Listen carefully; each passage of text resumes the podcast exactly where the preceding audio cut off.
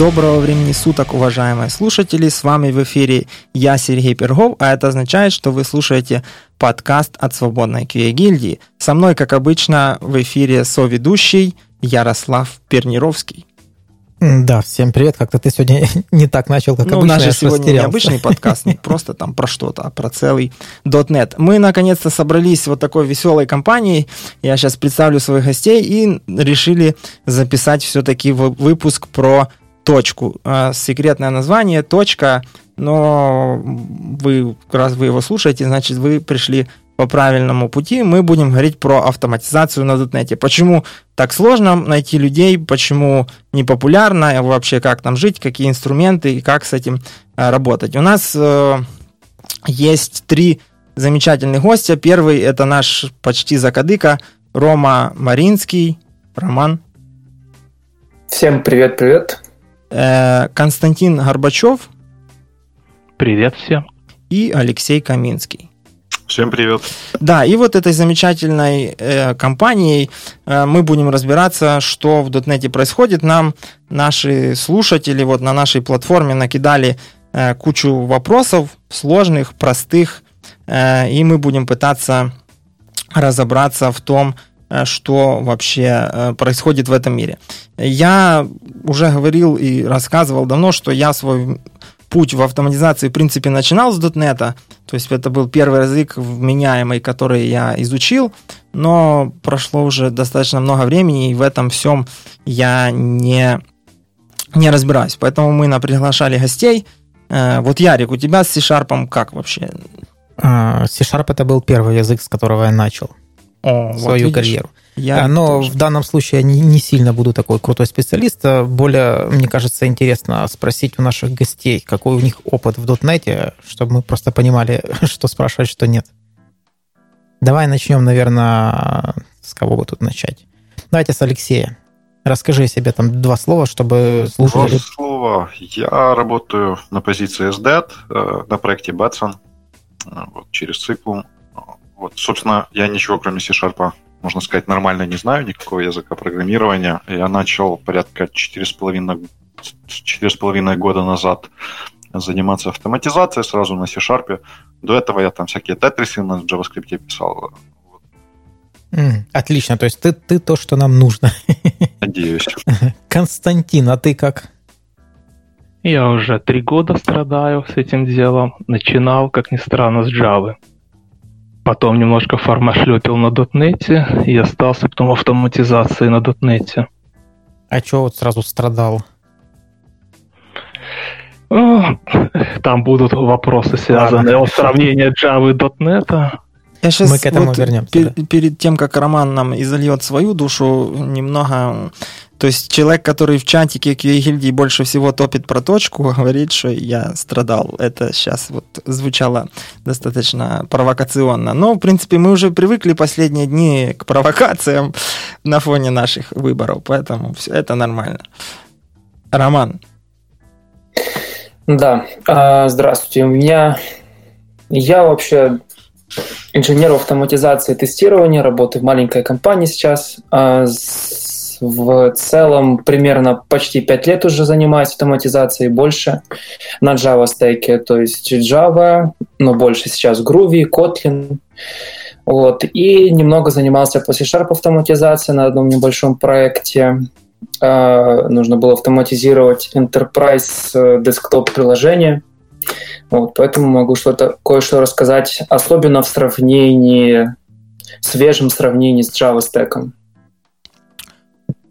Окей, окей. Я думаю, вот как раз про .NET автоматизацию десктопа у нас было много э, ну, как бы у меня было много вопросов э, лично ко мне, и я не знал, что рассказать, и, соответственно, мы тут и поговорим. Значит, смотрите, у нас есть вот эти темы. С чего, господа, начнем? Вот тут я, как я вижу, больше всего вопросов про э, плюсы, минусы. Ну, есть такой вопрос э, автоматизации Java, C-Sharp, .NET. И есть какие тренды э, в тестировании использования C-Sharp? С чего будем начинать? С трендов, либо с плюсов и минусов? Не, ну подожди, плюсы...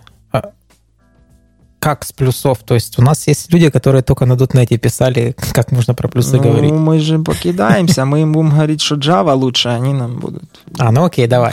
Э, Алексей, что там крутого в дотнете? Почему ты выбрал дотнет? Во-первых, это объектно-ориентированный язык. Вот. Мне он как-то ближе по мышлению.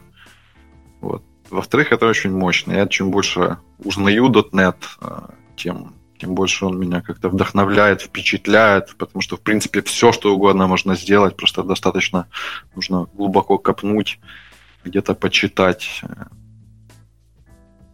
Ну и плюс, как бы, самый главный минус .NET, который был, это а, ограниченность платформой, и сейчас с появлением .NET Core, как бы это очень круто, и эта проблема уходит. Ну, давайте начнем вот с того, что, э, например, да, э, вот за что обычно C-Sharp э, разработчики, если так можно говорить, там C-Sharp, инженеры, короче, обладающие знаниями C-Sharp. Обычно на джавистов, то есть этот конфликт, он существует давным-давно. Вот это там, кто лучше, хуже, там, я помню на Доу даже там зарплаты и, и на вот это когда зарплатные опросы, то там вечно ну, сравнивали C-Sharp разработчиков и Java разработчиков. Но вопрос состоит в том, что язык сам как язык, C-Sharp, да, это же .NET платформа, а язык C-Sharp, то э, фишек там намного больше, чем в Java. То есть Java 8 там только там лямбды завезли, еще что-то. В C-Sharp это все уже есть давным-давно. Там var, вот мы var uh-huh. еще даже многие видели только на картинках, а дотнетчики пишут var уже много лет. Соответственно, как язык, он, конечно, ну, побогаче будет. Не знаю, там, если сравнивать вот на состояние Java 8 versus э, C-Sharp, так? Я прав? Да, да ты абсолютно прав. Да. В плане, вот, что ты меня обвинил в провокации, что я топлю за тот нет и говорю, что страдаю. Сам язык гораздо слаще в плане и строк конкатенации, и экстеншн методы, и линки, и вся эта приблуда. Но в плане экосистемы, конечно, Java топ. А вот что ты подразумеваешь так, чтобы, допустим, если нас слушает какой-то юный инженер, и он там, не знаю, только начал в .NET или собирается учить .NET, что ты подразумеваешь под экосистемой? Это э, э вот. Я подразумеваю, что ну, экосистема комьюнити шире. А, либо гораздо круче и более разнообразное их количество и возможности. В .NET, по большому счету, тест-раннер, ну, NUnit. MS-тест уже так себе, XUnit больше для интеграционно. В Java сейчас выбираю или JUnit 5, или 4, или TestNG. Все на твой вкус. Ну и в плане, допустим, в Java те же REST Assured и прочие такие штуки. В .NET у нас только REST Sharp и пару таких либ самопальных, малоизвестных. О, ну ты сейчас прям вот взял и слил один из наших вопросов. И тут, наверное, большинство вот сейчас скажет, а, ну все понятно, и отключится. Давайте теперь, вот мы определили, пойдем все-таки по библиотекам. То есть мы все-таки про прикладное больше. Вот э, здесь у нас есть вопросы, какие в C-Sharp.net есть инструменты и библиотеки, аналогичные тому же, например, э, Селениды. То есть это, кто не, не в курсе, кто ночует в холодильнике, Селениды это такой крутой враппер над Selenium, который позволяет писать сладкие, красивые, быстрые, стабильные, не знаю, эпитеты закончились, э, тесты на UI. Так вот, э, чем вы там вообще в этом своем C-Sharp вообще, как вы без этого всего живете? Потому что вот был NCLN, который Яков Крамаренко там, э, ну, написал, не знаю, в общем, как-то развивал, развивал, потом ему стало неинтересно, и он забросил.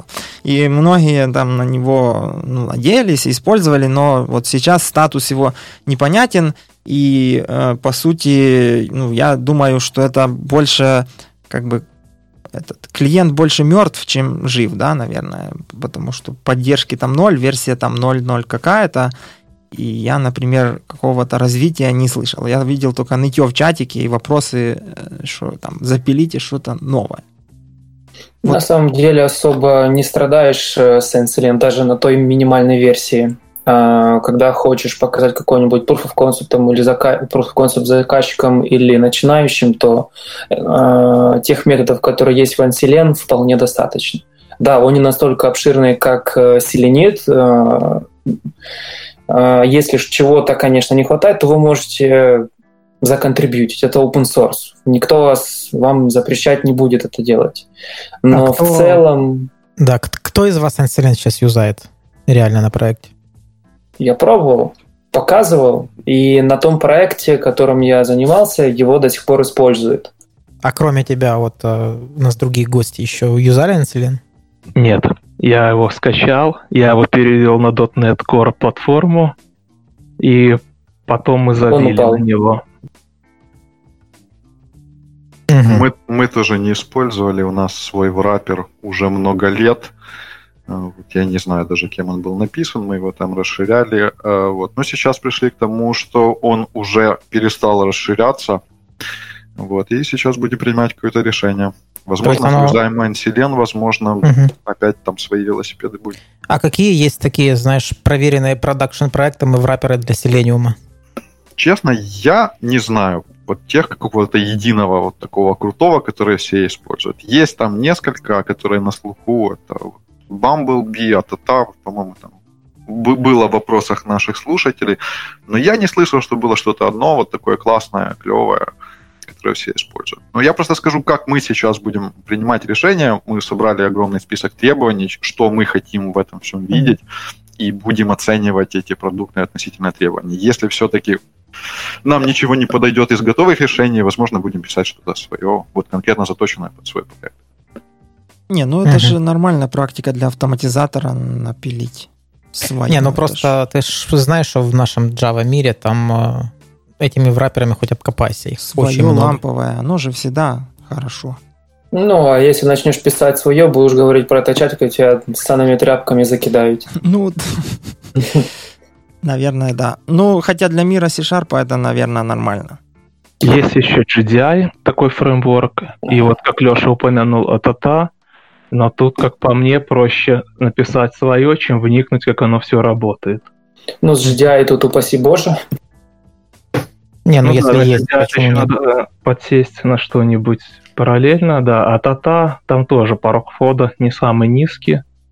И мы хотели на предыдущем проекте его заюзать, но быстрее написали свое рабочее решение.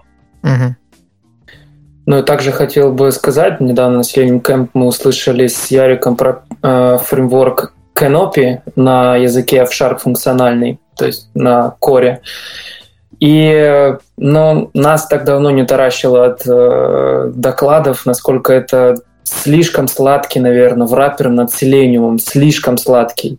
Да, есть пару моментов э, про чейнинг методов, э, как в F-Sharp или в Canopy выполняется, но в целом все остальное слишком сладко. Это как объявить переменную, присвоить нее значение, и это все ваши действия, которые будут э, предназначены для какого-то драйвера, для какого-то браузера.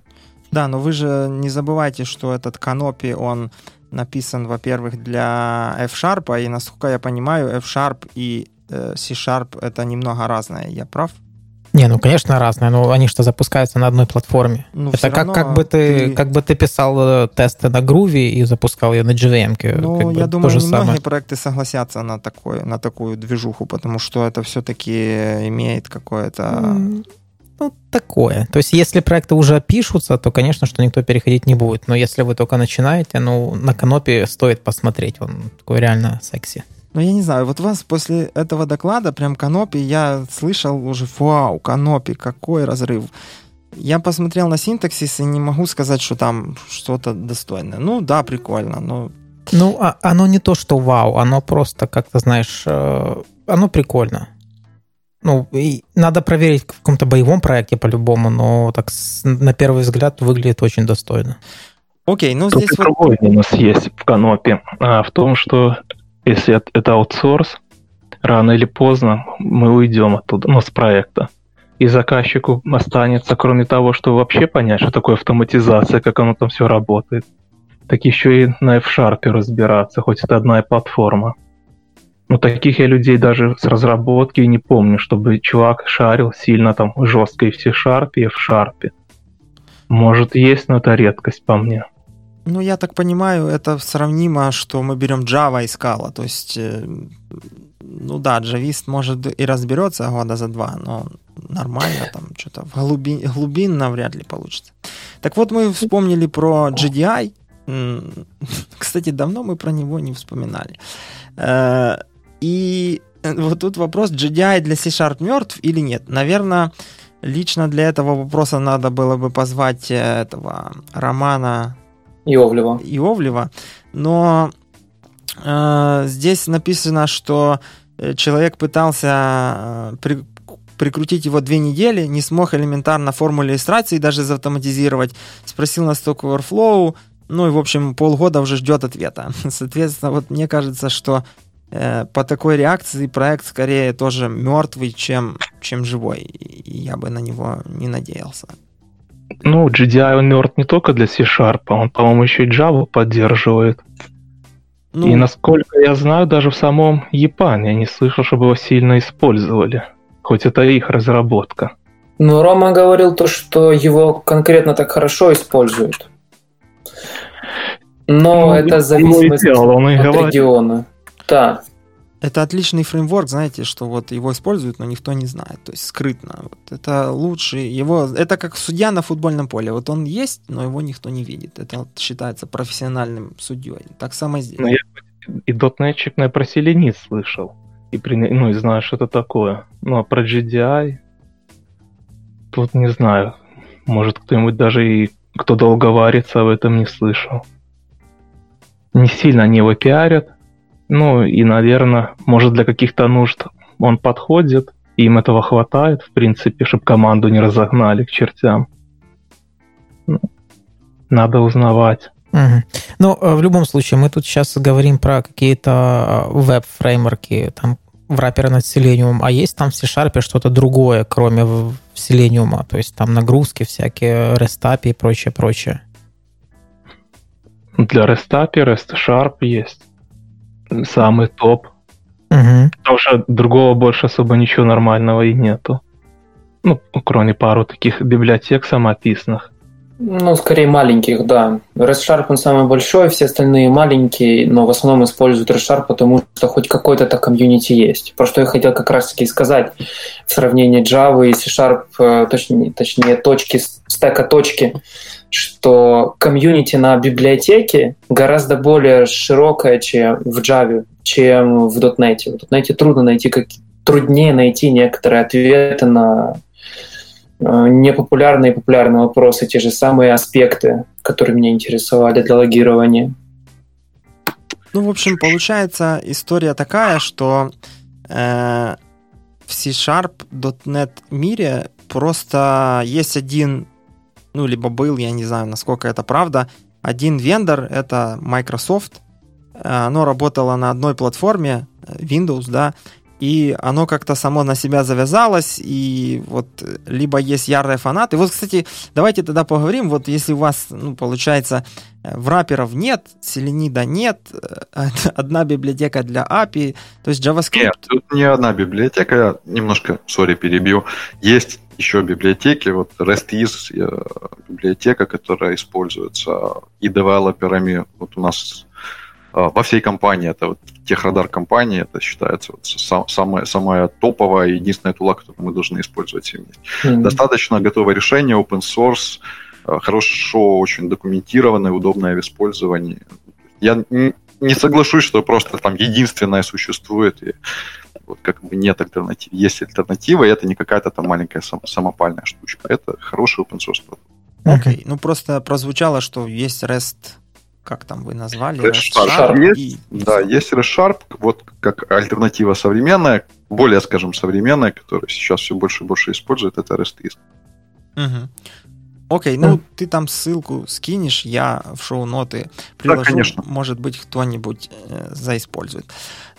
Окей, давайте теперь вот э, еще у нас кроме тестов, да, ну, именно кроме там REST фреймворков, UI фреймворков, вот про тест-раннеры.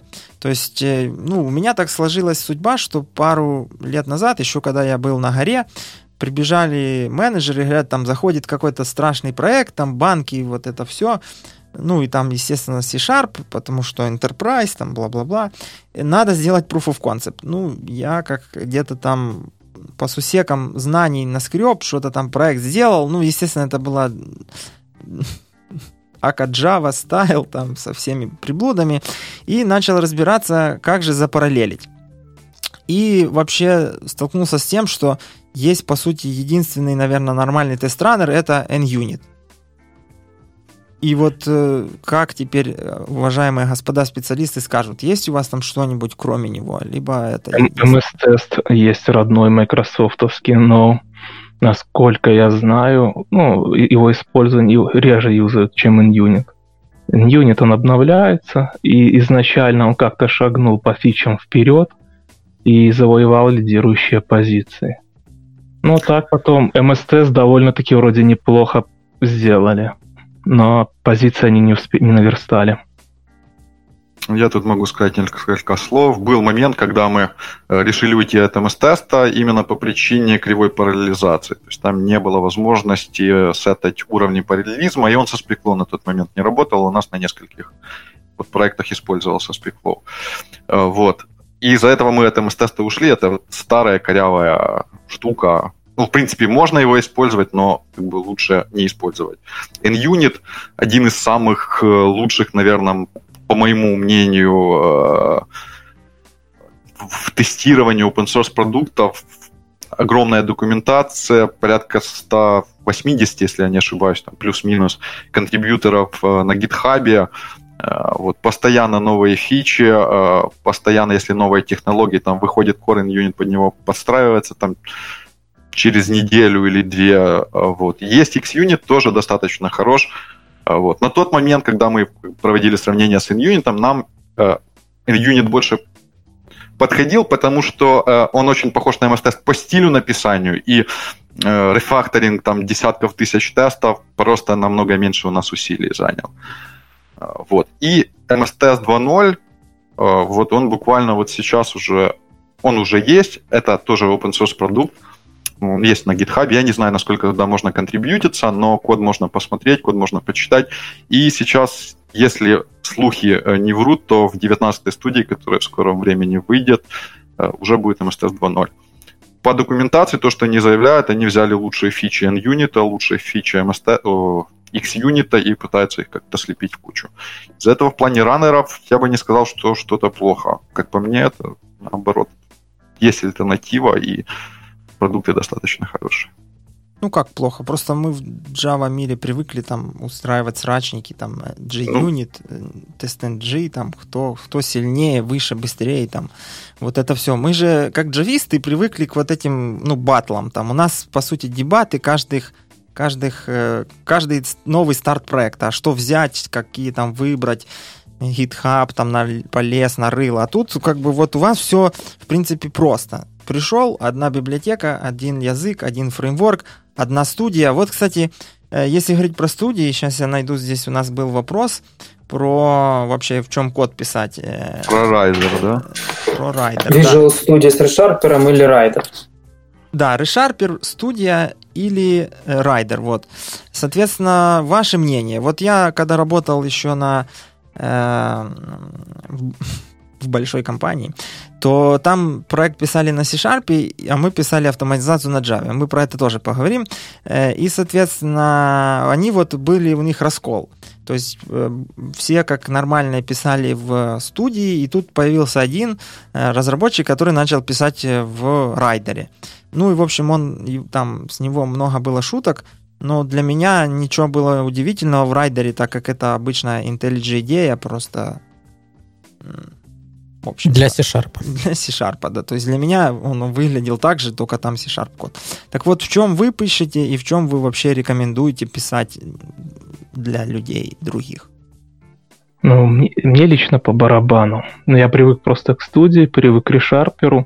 Но у нас на проекте разработчики активно юзают Rider, там даже за свои бабки покупают. Э, по отзывам говорят, что он просто, ну, по перформансу получше, по всем этим идеевским фишкам покруче. Ну и просто студию не держат, чтобы там как-то по-быстрому либо подтянуть что-нибудь еще такое. А так вот юзают райдер. Круто. У нас на проекте есть один чувак, вот с которого все смеются, там не смеются, а вот, который использует Rider. В принципе, был эксперимент, который занял э, по-моему, 2-3 недели. Люди, которые были заинтересованы пощупать Rider, им дали там какую-то реальную лицензию, и они вот посидели.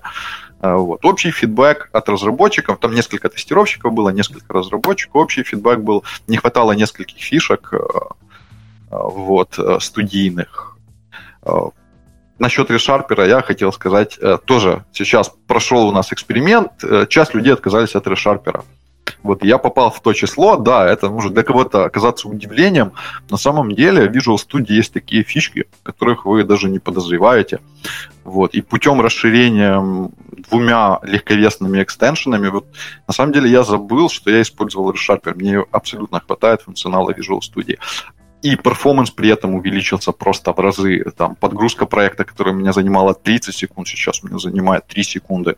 Это просто Супер experience, да, вот я снес ReSharper, и я стал счастлив. Это а можешь как-то более правда. подробно, потому что у нас тоже Да, я могу сказать, я могу сказать, какие extension ы я рекомендую. Это первый, который с IntelliSense, я, честно, не помню, как он называется, я посмотрю в установленных плагинах, я думаю, куда-нибудь у нас будут note ы Конечно, конечно. Да, я можно будет постоянно написать. не прикрепляю. Правда. Вот. Этот плагин просто расширяет немножко IntelliSense самой Visual Studio, начинает предлагать э, не только типы, которые у тебя там зарефали, э, ну, из библиотек, которые у тебя явно указаны, из namespace, которые указаны в юзинге, также ну, get-пакеты мониторит, которые у тебя установлены и так далее. Э, вот. Э, второй, это называется рослинатор. Это огромный набор код-фиксов и код-анализаторов, построенных на рослине. Вот. И, опять же, выходит сейчас 19-я студия, на нее очень большие надежды там заявили э, IntelliSense, который со встроенным машин-лернингом, который можно натравить на ваши репозитории, и он должен быть офигенски умным и подсказывать вам прям за вас писать код. Но это пока еще все на уровне слухов. Ну, О, прям а... machine learning. Ну, ну, да. Вот этот да, Рослин, да. это же тоже что-то там от JetBrains, нет? Нет, у JetBrains Нет. свой язык, э, ну, свой компилятор и свой язык э, пассинга синтаксических деревьев. А Roslyn это, это компилятор? Это компилятор и это синтаксическая платформа. То есть там с помощью, опять же таки, э, немножко о Рослине. С помощью Рослина можно генерировать, компилировать код, анализировать код, пересобирать, да, как раз по поводу анализа можно делать свои правила, чтобы в C-Sharp не допускать определенные или неопределенные конструкции через Roslyn. Для него правила пишешь, и он сам анализирует, и потом у тебя просто проект не поднимается, пока ты не исправишь. Так, а вот этот Roslyn, um, он устанавливается как плагин в, э, в идею в студию, либо это дополнительная приблуда? Оно вшито, так сказать, оно уже, уже как в ядре. А, я понял. Для, для разработки своих кодфиксов или своих анализаторов или там генераторов кода надо установить несколько, опять же, такие несколько пакетов. Э, Microsoft какой-то компайлер с SDK, по-моему, это первое. Там что-то еще, ну, какие-то несколько таких специфических пакетов, и там есть уже готовые классы, код-анализаторы, от них наследуешься, там синтекс-блокеры, и там уже можно, я же говорю, можно писать код, который за тебя будет писать код. Ну, ну расскажу общем... про свой опыт по поводу студии, какой нужно выбирать или какой я выбрал. Проблема э, Visual Studio в том, что то, как разрабатывался ReSharper. ReSharper разработали как локальный микросервис, который будет подниматься, и в него будет э, загружаться код, который вы написали в проекте, и там он анализируется, потому что с Visual Studio, Visual Studio, так сказать, закрытая платформа для разработки кода на C-Sharp. И поэтому ReSharper написали так, как микросервис, поднимается локальный сервер, и там анализируется код.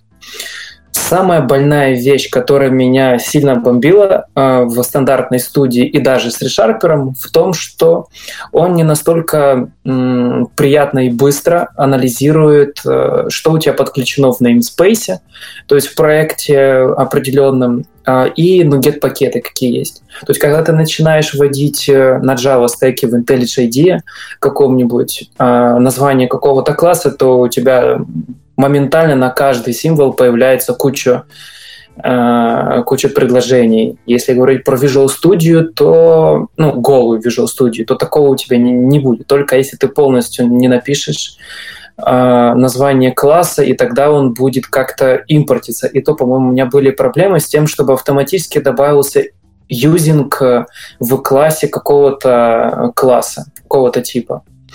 В этом плане райдер для меня был гораздо более мощной штукой, более продвинутой и более гибкой и удобной.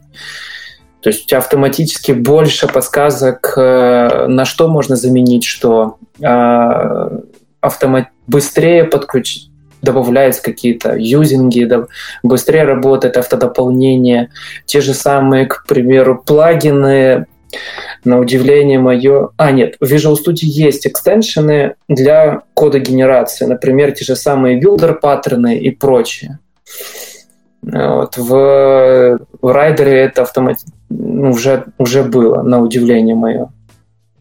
А, поэтому я бы, наверное, советовал... Я не пробовал, вот как э, сказал э, Лесь, э, два дополнительных экстеншена маленькие, компактные, которые помогает быстро в Visual Studio работать и удобно. А, было бы интересно попробовать. Но если выбирать между Visual Studio с ReSharper и Writer просто, то я бы рекомендовал все же Writer. Окей, раз мы тут вот долезли до кода, наконец-то, да, хардкор и вот это кишки, э, а какие есть э, инструменты для определения уровня покрытия? Ну, то есть вот там в Java есть э, Джакако. Джакако, который позволяет покрыть, там, показать, какие строки мы покрыли там, и вот это вот все. Э, не будем сейчас погружаться в причину, да, или как следствие. Зачем? Какие есть инструменты? Вот если я, например, хочу, вот я джавист, там, пришел, говорю, пацаны, значит, мы будем мерять покрытие. Чем, чем будем мерять?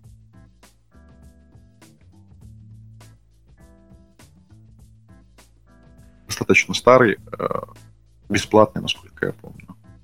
Вот второй это JetBrains.cover. Э, он есть в Enterprise версия, платная, как стендалон application ставится, есть .cover консоль. Э, вот. До недавнего времени он умел трекать только там юнит-тест проекты. Консоль бесплатная, вот, при этом умеет генерировать красивую HTML, посмотреть покрытие по строчкам, все очень классно, красиво. Вот. Наверное, год назад, года полтора назад у них появилась опция э, .NET Cover Everything, что-то в таком плане. Он трекает все процессы, которые стартанулись после него, магическим образом ищет символ файлы, и прям, то есть можно э, мерить coverage UI тестов, можно мерить coverage UI тестирования мануального, то есть можно просто сидеть, кликать по браузеру, он будет записывать и строить coverage. Потрясающая тупа. К сожалению, пока для .NET Core он работает только для консоли application. Но еще месяц назад он работал даже для консоли application. В общем, ребята это дело развивают. Э, крайне рекомендую, кто не знаком с таким продуктом, почитать. Бесплатно, очень функционально. Окей. Добавить больше нет? Ярик, может нет, быть, ты что? На одном из проектов у нас SonarCube юзали. А на следующих у нас просто не было ни юнит, ни интеграционных тестов, поэтому вопрос был не актуальный. Это, по-моему, лучше. Вот, да, ну, нет тестов, вы... не надо мучиться. Вот это инструменты, покрытие, ну, просто не меряем и все. Да, но это как немножко не умеет сам трекать, он, он умеет принимать от кого-то результаты, а вот ну, да, уже да. от кого он принимает, Окей, okay. вообще вот очень сложно, я по себе вот я сижу, очень сложно задать адекватный вопрос, если ты ну, вообще не в теме. То есть... Ну, давай мы, может, там я уже выбрал про этот самый, про нагрузочное тестирование. Вот в Java мире есть Gatling, есть э, там Яндекс Танк, есть куча других всяких тулов, Gmeter тот же.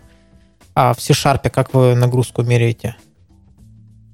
Ну, у нас на проекте э, G-Nitro последнее.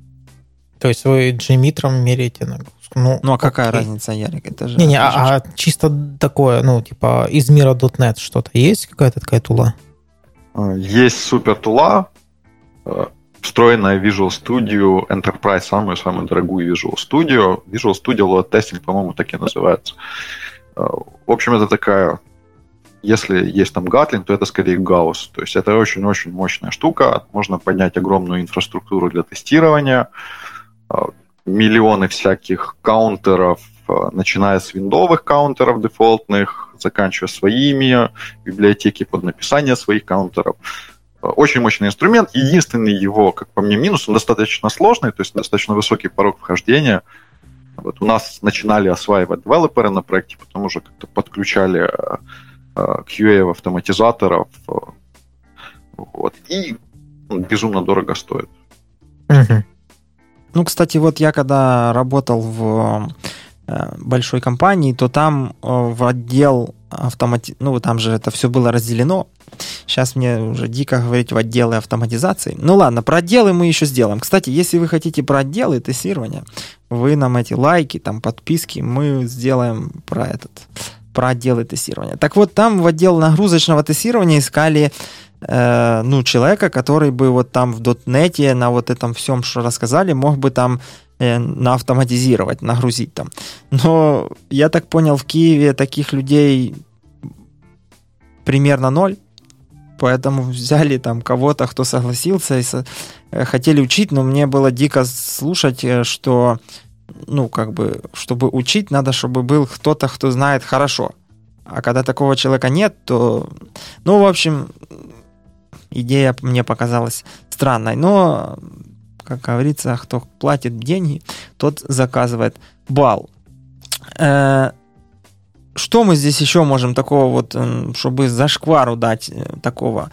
А как вы вот э, в C-Sharp, ну, с помощью C-Sharp, да, сравниваете контрактные тесты, делаете? Либо вы их не делаете, вот как сказал Константин, либо как это происходит? То есть в Java есть Spring Boot, Spring Cloud Contract, вот мы, кстати, я вчера в Твиттере буквально по горячим следам договорился про подкаст, про контрактное тестирование мы сделаем. Mm-hmm. Но вот как это сделано в Точнее, не сделано. Как это делается в дотнете, если надо.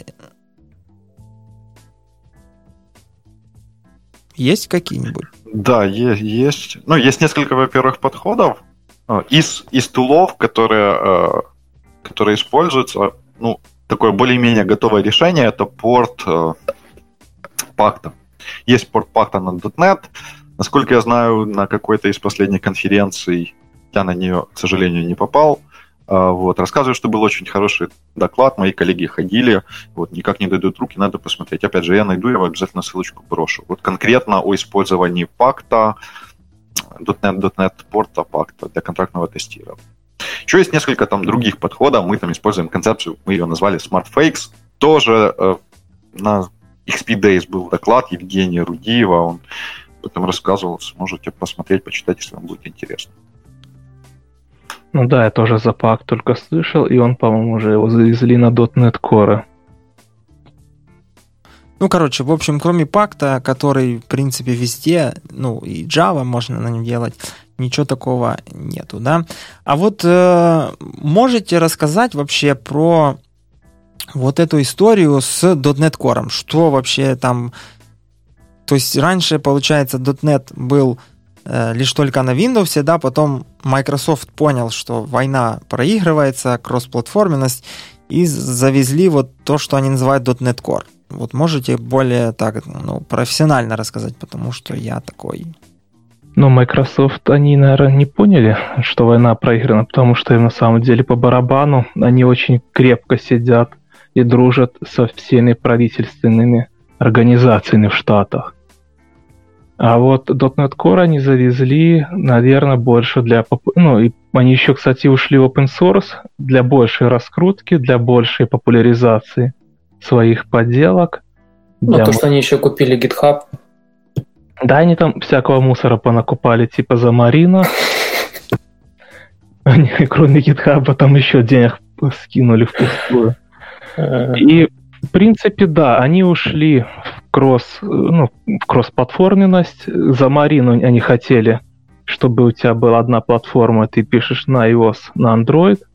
По итогу тебе все равно надо все эти стили учить для каждого. Для iOS, для Android. Но они, по-моему, на его основе сделали классную штуку, типа Visual Studio Code и Visual Studio для Mac. Как-то линуху пока стороной обошли, и вот по последним отзывам на Маке, ну, на .NET Core все идеально работает. Люди ну, там ставили, у них и автотесты, и разработчики свое запускали. Таких сильных косяков, ну, как-то уже последние полгода не слышал. Ну и в том плане, что .NET Core, они там сильно поменяли всю инфраструктуру. По дефолту у тебя пустой проект. Там, насколько я помню, даже чтобы стринги использовать, чуть ли не надо все это дело отдельным пакетом загружать. Нет. Ну, не стринги, но там многое повыпилено для легковесности. Ну, стринги я так образно привел. А так, многие штуки, что ну, по умолчанию шли, все выпилено, все надо подгружать. Но и много сейчас боли с переходом на .NET Core, потому что не все либо портированы. Угу, да, я с чем как раз таки сталкивался, что некоторые библиотеки вообще не поддерживают Core, некоторые пробуют поддерживать и то, и то, но я потом увидел, что есть .NET стандарт, и если библиотека поддерживает .NET стандарт, то э, радуйся. То, ну, типа, да. у тебя... Есть еще один выход, более жесткий, костыльный, если тебе пофиг, ну, тебе главное, чтобы было .NET Core, но пофиг на Linux, там, Mac и прочее – это сами DLL напрямую загружать в Solution. Как раз таки, как я работал с десктоп. Ну, DLL загружать, это вы уже прям по жесткому. А почему оно так происходит? То есть, насколько я понимаю, .NET Core это он еще типа в активной разработке, и под Linux не все портировано, или, или как? Или он уже все? Нет, он не в актив... он, то есть, да, в активной разработке, но он довольно-таки живой продукт, свежий, уже во вторая версия это был огонь, все там изумительно, сейчас вот третью выпускают, но просто, э, чтобы все портировать под все платформы, не так-то легко оказалось, и некоторые вещи им пришлось выпилить. А, ну, просто смотри, для меня как-то не совсем понятно. Вот есть э, Java, там есть JVM. То есть мы компилируем код в байт-код, и он run ится на JVM. То есть, по сути, core — это просто переписать вот этот Common Library Runtime для каждой платформы, и на тебе вот intermediate код запускается на нем. Или как-то не по-другому делать. То есть, что там вообще происходит? Ну, там, да, что-то суть такая, но у них многие вещи были завязаны чисто под ядро винды. Ага, то есть это такой херовый дизайн изначально был. Ну да, а им, то есть, ну, то, что ты можешь как бы с винды подтянуть, ну, на Линухе, на Максе, ну, ой, на Маке, как-то так, не особо. Я Насколько... Да. Да, да, извините. А, немножко не соглашусь насчет трудностей перехода. Это ну, не проблема есть .NET Core, это проблема библиотек, которые Библиотек. мы используем. То есть мы завязываемся на какие-то фреймворки, а все любят фреймворки, все начинают на них вязаться, и в один момент э, может оказаться, что логер, который вы используете, в него там уже никто два года не контрибьютил. Он классный, клевый, он работает, но никто его не собирается портировать на .NET Core, и он несовместим с Core. Вот, э, то есть у нас был опыт перевода таких э, двух или трех систем, достаточно больших на .NET Core, и вот, ну, скажем, единственное, ну, не считая инфраструктурное, это отдельный вопрос, это отдельно решалось там больше DevOps командой с нашим инпутом, но, но все равно больше на них. Но вот технически это отказаться от старых библиотек, отказаться от старых фреймворков, использовать, ну там часть, допустим, dependency injection, там просто идет уже с коробки в .NET Core. То есть нам надо было просто отказаться от нашей библиотеки. А SpeakFlow вот в тестировании а, не готов был .NET Core, и пришлось просто переписать тесты, которые были на SpeakFlow. На SpeakFlow вроде же уже как все, по-моему, ну, подтянулись. Я, я ну, не знаю, не, не могу сказать, когда вы конкретно переводили проект там, где были SpeakFlow тесты, это было, наверное, год-полтора назад, тогда, тогда еще не было. Была ветка огромная, в которую иногда кто-то контрибьютил, но по-моему, 19 или 20 э, тикетов было до завершения. Сейчас, возможно, mm-hmm. это большой плюс. Окей, okay, а что под, понимается под портировать? То есть это перекомпилить код под новую платформу или надо как-то его менять, этот код? Сделать его, с, а, ну, то есть часть... А, пошло разделение кода по другим библиотекам. То есть а, некоторые вещи ушли, некоторые вещи новые пришли. То есть это просто надо взять, взять ваш проект, изменить э, в Target Framework, потащить коровские библиотеки и попытаться его собрать. Ну, если что-то не собирается, почитать, как это делается. То есть, в принципе, это не rocket science, но я думаю, что, опять же таки, э, все, кто пилят фреймворки, они запиливаются на другие фреймворки, и это все идет по цепочке. И тяжело на это перейти, потому что, ну, вот надо подождать, пока вся эта цепочка uh-huh. будет. Или же просто переходить на тех, кто более быстрый, кто лучше развивается, лучше реагирует на изменения в мире, ну и как бы переходить на них. Угу. То есть, насколько я понимаю, да-да, там есть какой-то юзинг, который юзает другую библиотеку, она еще не перекомпилирована под нужную платформу, и вы не можете ее подтянуть из своего там пакета версий. Да, да. Но это, но опять же таки, это все не, не, не юзинги самого там кора или не юзинги .NET, это юзинги сторонних, сторонних библиотек, которые uh мы там себе доставляем. В основном. Окей. А и давай сразу про вот... Э, зачем вообще этот кор придумали? То есть понятно, что э, для того, чтобы сделать кроссплатформенный, там, чтобы запускать на Linux, э, это было связано как-то с докером, чтобы контейнеризировать .NET приложение, или докер здесь вообще ни при чем? Чисто мое мнение, да, это связано, причем очень сильно связано. То есть это в первую... Ну, мне кажется, что это в первую очередь было нацелено на полноценную контейнеризацию. То есть... Ну и внутренний инструмент, этот Azure, то я думаю, на него еще большую ставку делает, чтобы этот NetCore хорошо там работал.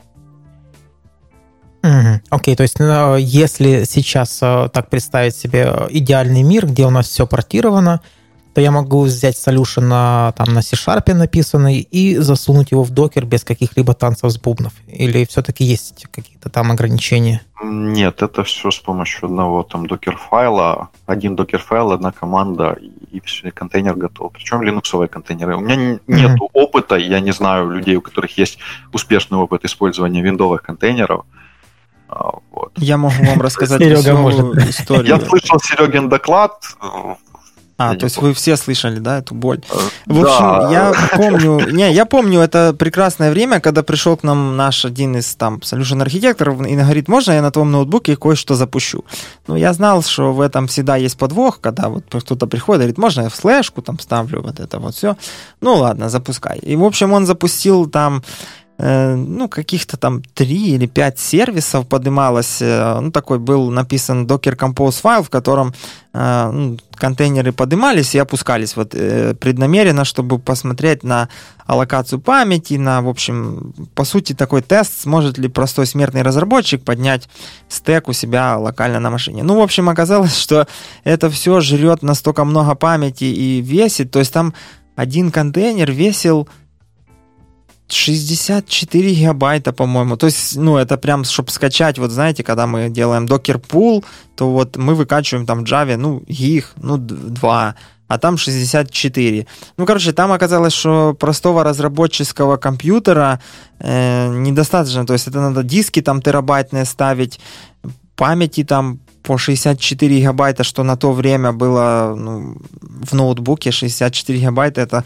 много, ну, много, в общем. Ну, короче, я не знаю, чем там закончилось, я с того проекта ушел, но э, я с этого улыбался, потому что то, что в Java делалось там, ну, одним щелчком, там, Docker Compose, Run, Java, если руки ровные, то все взлетает, то там это там, ну, трэш и угар, и плюс, что самое интересное, вот мы можем любую базу данных взять и поднять, там, не знаю, док, ой, Docker, Postgres, MySQL, Mongo, наверное, можно, я так думаю, что там, Мария ДБ, ну, в общем, даже Oracle можно какой-то полубесплатный, там, обрезанный, но можно поднять, то MS-сервер, там с ним были приколы, и сами, ну, как бы разработчики, которые работали у нас на проекте, говорили, что пытались запустить, там какие-то проблемы с потоками, их потом вроде как починили, но по итогу этот... Э, э, образ, ну, этот контейнер весил там столько, что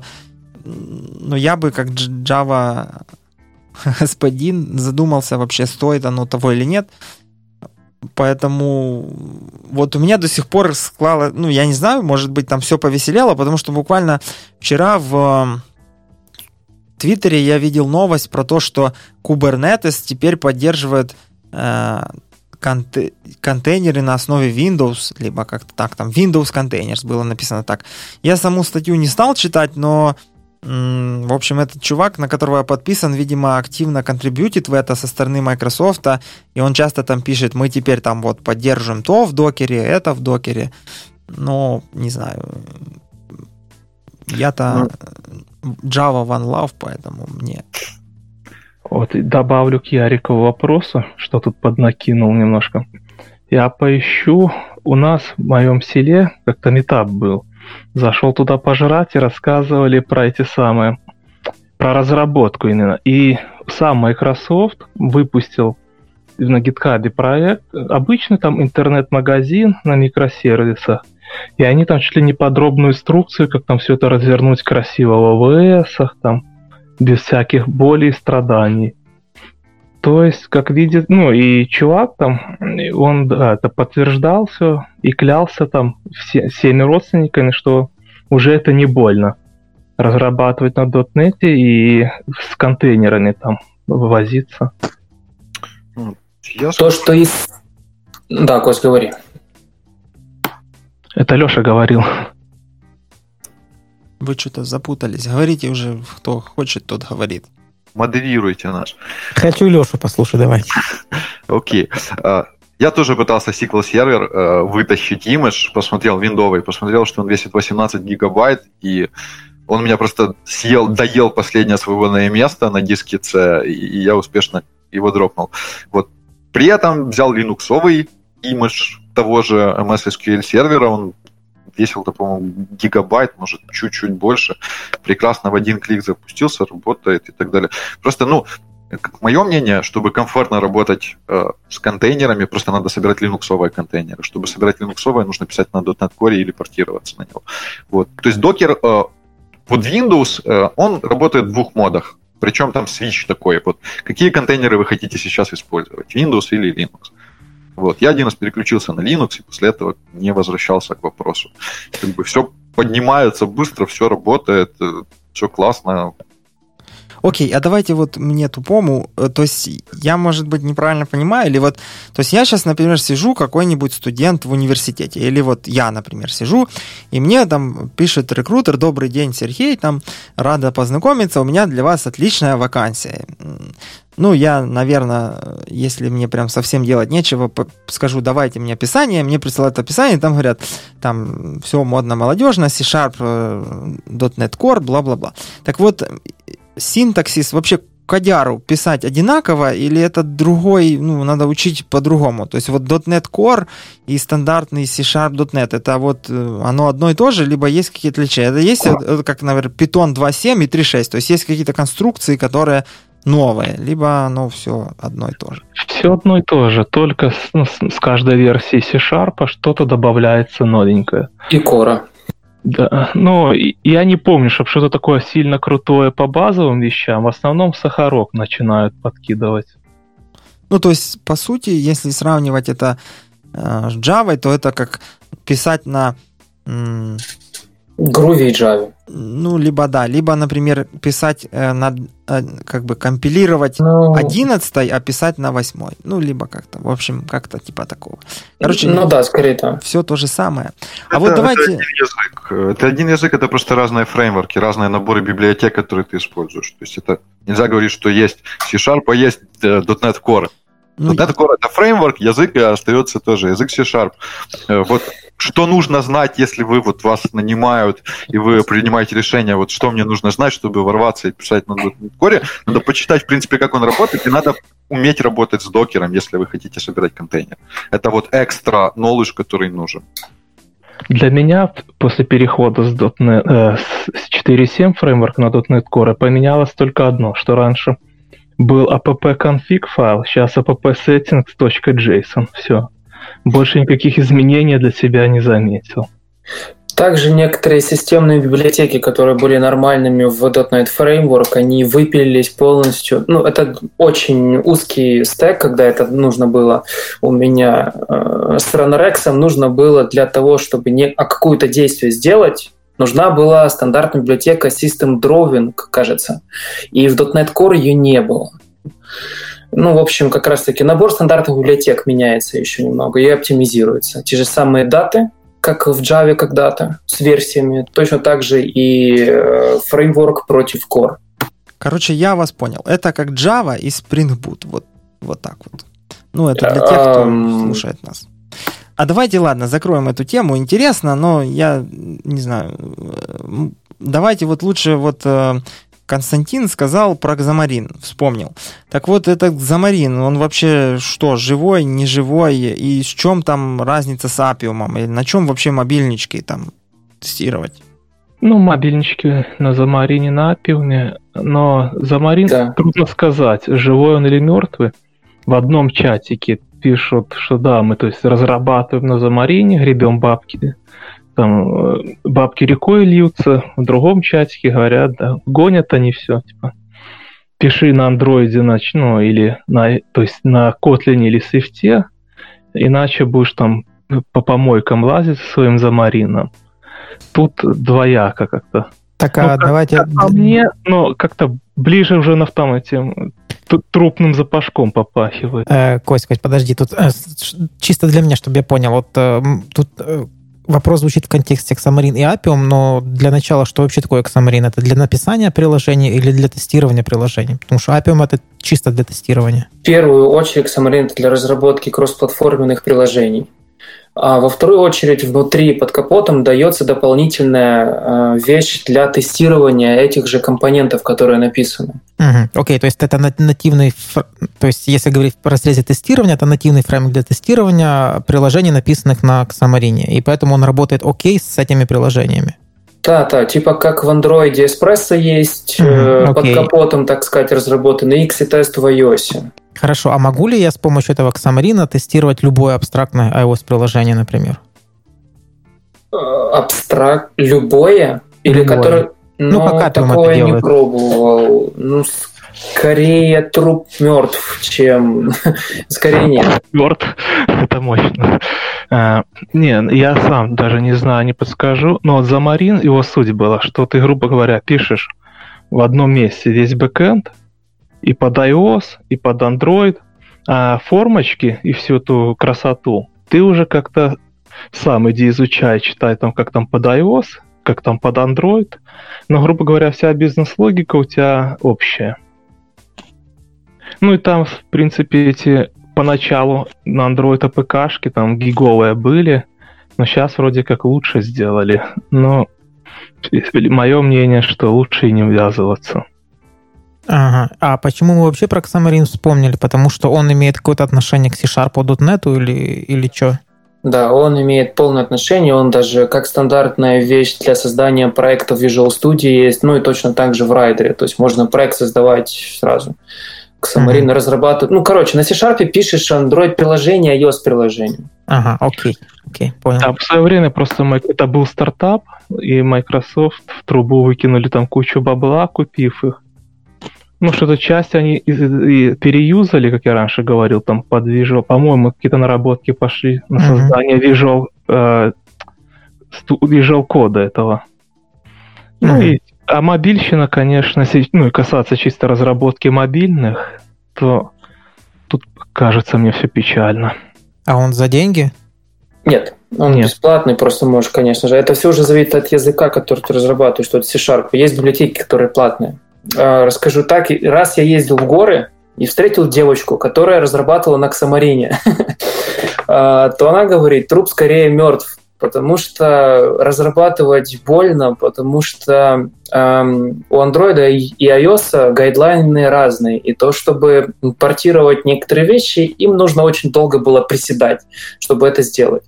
Поэтому, ну, ну, короче, сейчас, зная, что есть даже React Native, лучше писать уже на React Native, чем мучиться или радоваться, не знаю, кому как, с Xamarin. Ладно, в общем, я осмелюсь вас превр... прервать, Преврать. потому что ну, короче, про мертвые темы, про мертвых либо не, не, хорошо, либо никак. Давайте, вот есть здесь еще у нас из таких перед сошкварными вопросами, вот когда прям, я вижу, там у нас в YouTube трансляции люди уходят, поэтому, ну, они делают плохое, потому что мы же начнем жарить в конце. Э, э, вот про э, запуск Edge на C-Sharp а, и WebDriver? Это, это мой вопрос. А, там на самом деле был вопрос, в чем разница между библиотечками WebDriver, между Java и C-Sharp, но это сложно ответить, если ты не разрабатывал ни на том, ни на том. Но вот недавно мы столкнулись с очень такой непонятной проблемой. А, у меня есть Edge Driver, и с JVishной библиотеки запускался она отлично. Если как только мы подключили это к C-Sharp проекту, как бы все начало падать. Есть какие-то, вот, было вас что-то подобное, или это просто какой-то наш локальный глюк? Не, я на Internet Explorer недавно поднимал автоматизацию. Я, конечно, рыдал, страдал, но именно таких платформ, ну, э, языковых специфических вещей я не сталкивался. Не, ну Explorer там запускал. Да, Explorer просто говно и все, в принципе. Не, ну это понятно. А Edge, как бы казалось бы, Windows 10, Edge, .NET и, и не заработало. Нет, у нас, не было такого? сказал, вообще на это все забиваем, пока они не перейдут на Chromium движок. Ну, Microsoft свой браузер новый напили. Ладно, тогда давай вернемся к изначальному вопросу. Какая, в принципе, разница между C-Sharpными э, враперами для веб-драйвера и э, Javishными? Есть там что-то, какая-то ну, фундаментальная разница или один хрен? Ну, ты же имеешь в виду по API, да? Да-да, по API. Особо не имеет... От... Нет, отличий скорее нету. Там некоторые вещи отличаются, то есть основные э, менедж, как переходить в менедж и настраивать драйвер, запуск его, там тайм-аут устанавливать, и все, кажется. Все остальное, те же самые wait until, fluent wait, все одно и то же. Угу. Окей. Только в профиль, ну и все. Валим дальше. А библиотечки для сравнения изображений? Типа как Ашот в Java. Есть что-то в C-Sharp похожее? Есть. Есть... Э, о, сейчас, да, в памяти. Э, MOCD, что-то такое вот. Есть тот же Секули, но первая библиотечка, она там довольно крутая, но по .NET Core она хреново запускается, только если половину вещей подгрузить, ну, то есть DLL-ки, и на винде ранать. На линухе про Mac забыть можно. И Секули у меня тоже в последний раз не завелось под .NET Core, потому что эти как бы адаптеры, эти прослойки никто не портировал. Там был какой-то индусский эм, хак, но он у меня так и не завелся. А на .NET Framework 4.7 там все нормально. Ну или, в принципе, на .NET Core, только под Windows и тестить. В принципе, вот этот MCV, вот что-то такое, потом скину в ноуты. Mm, ну, в общем, видишь... да. Еще да. есть Image Magic, вот библиотека, насколько я помню, она с .NET Core умеет работать. Image Magic это что-то какая-то линуксовая консольная утилитка. Возможно, но есть и библиотека. А, окей. Так, вот теперь еще вопросы от комьюнити, а потом похоливарим и будем расходиться. Вот э, frameworks to mock stop fake external systems. Есть что-нибудь по этой теме сказать? Э, вот, ну, опять-таки, WireMock, понятно, можно сделать WireMock, и оно будет абстрактно, потому что WireMock выставляет вам REST а там пофиг этот самый, какой у вас язык. Но, может быть, есть что-нибудь модного, молодежного? То, что я видел пару раз пробовал, то оно есть, и ну, в целом достаточно. Я не знаю, со стороны разработки того, достаточно или нет, но для автоматизации было предостаточно. Что, WireMock? А, нет, не WireMock. Ну, короче, там как-то SharpMock. Те же самые названия, как и в Java. Я уже не помню, как называлась библиотека. Окей. Okay. Ну, в общем, вот. чего-то такого знаменитого нет. Да. Мы пишем э, как бы свои мок-сервисы.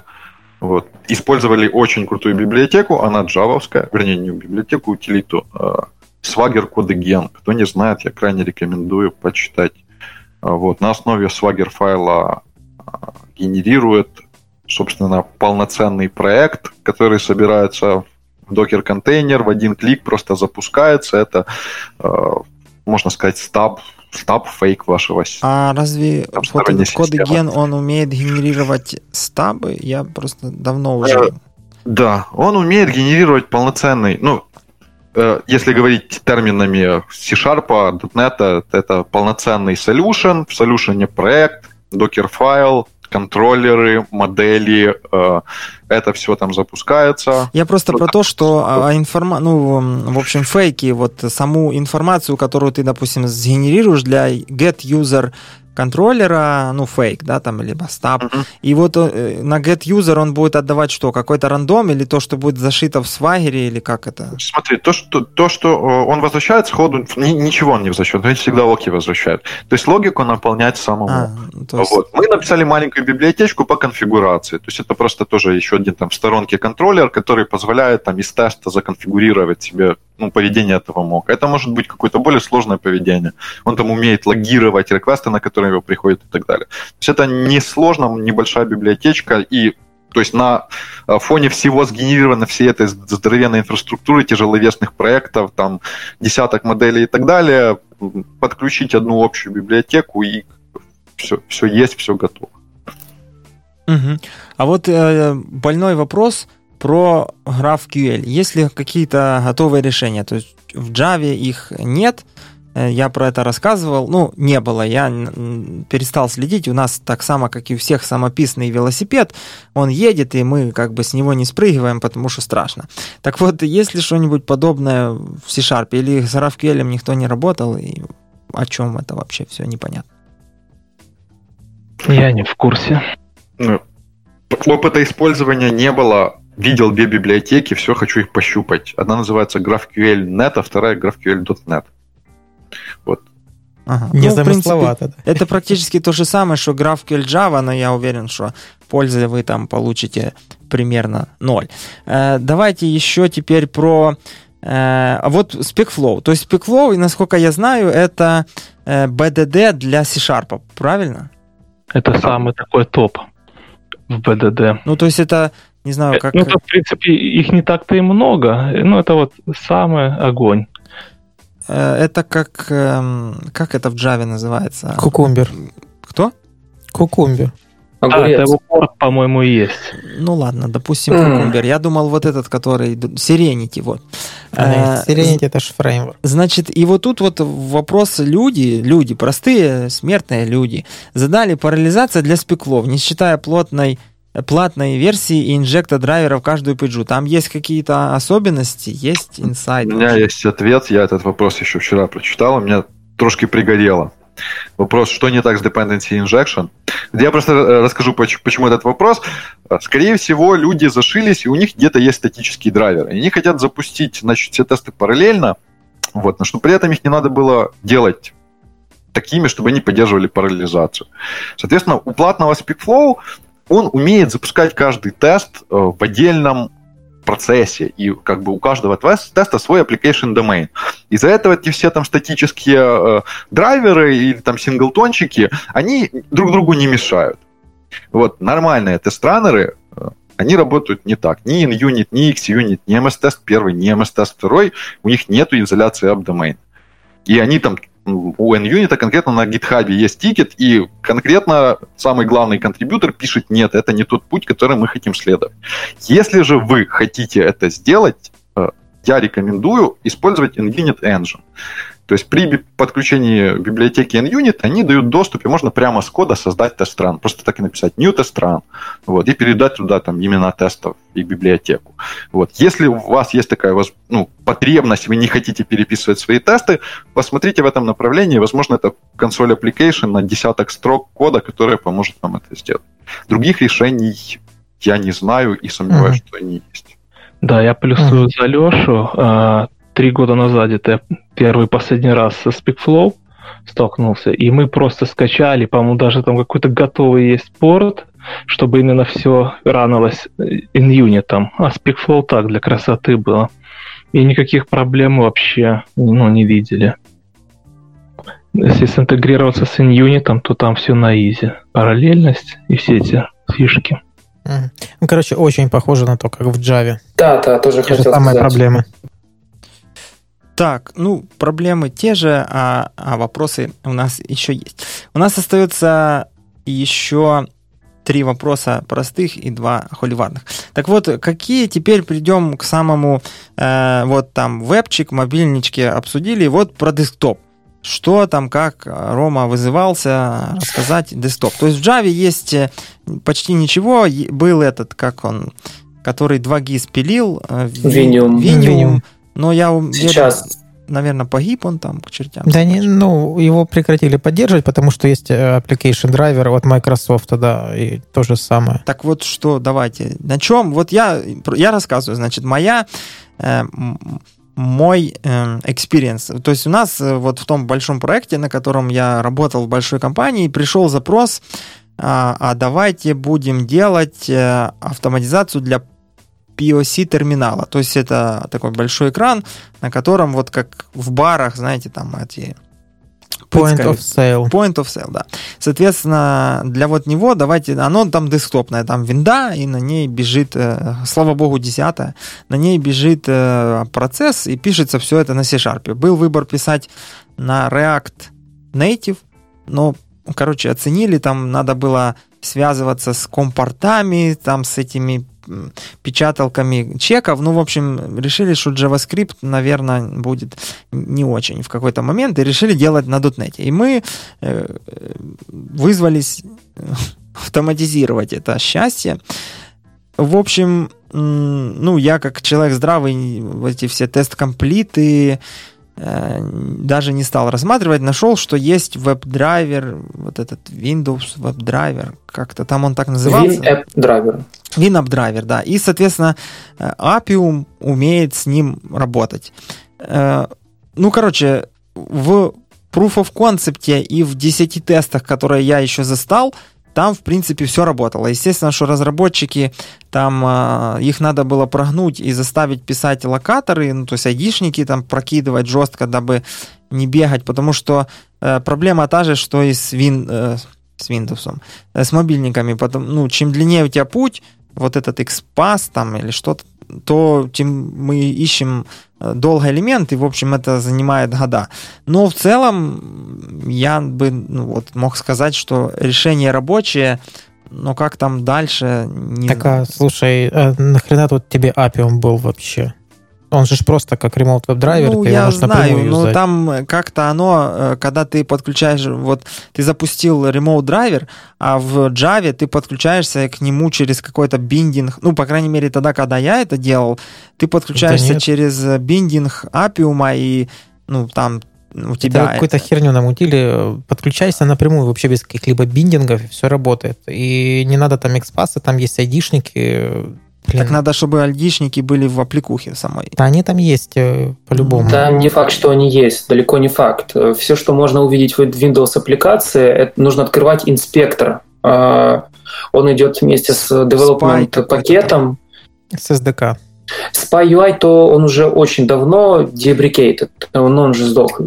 сдох. А сейчас инспектор, инспектор exe. Он, по-моему, даже в System 32 где-то там лежит. А, не, Windows Kit и где-то там еще. Что-что? Инспектор, а не инспектор. Инспектор. А, инспектор. Да, вот. Да, спасибо. Вот, и все, что приложение можно кликнуть или поманипулировать, вот, в инспекте смотришь, как к нему обращаться. А там ты можешь э, к любому application достучаться или только к Windows Forms? А, ну, по сути, все, что запускается в Винде, он может э, увидеть, что это приложение есть, но uh-huh. еще очень сильно зависит от того, на чем приложение написано. В моем, на моем опыте было приложение очень старое, наверное, с 70-х, тогда, когда писали больше на Delphi э, и использовали библиотеку, которая даже есть и на C-Sharp, но она как раз-таки очень старая, э, VCL, Visual Component Library, как-то так.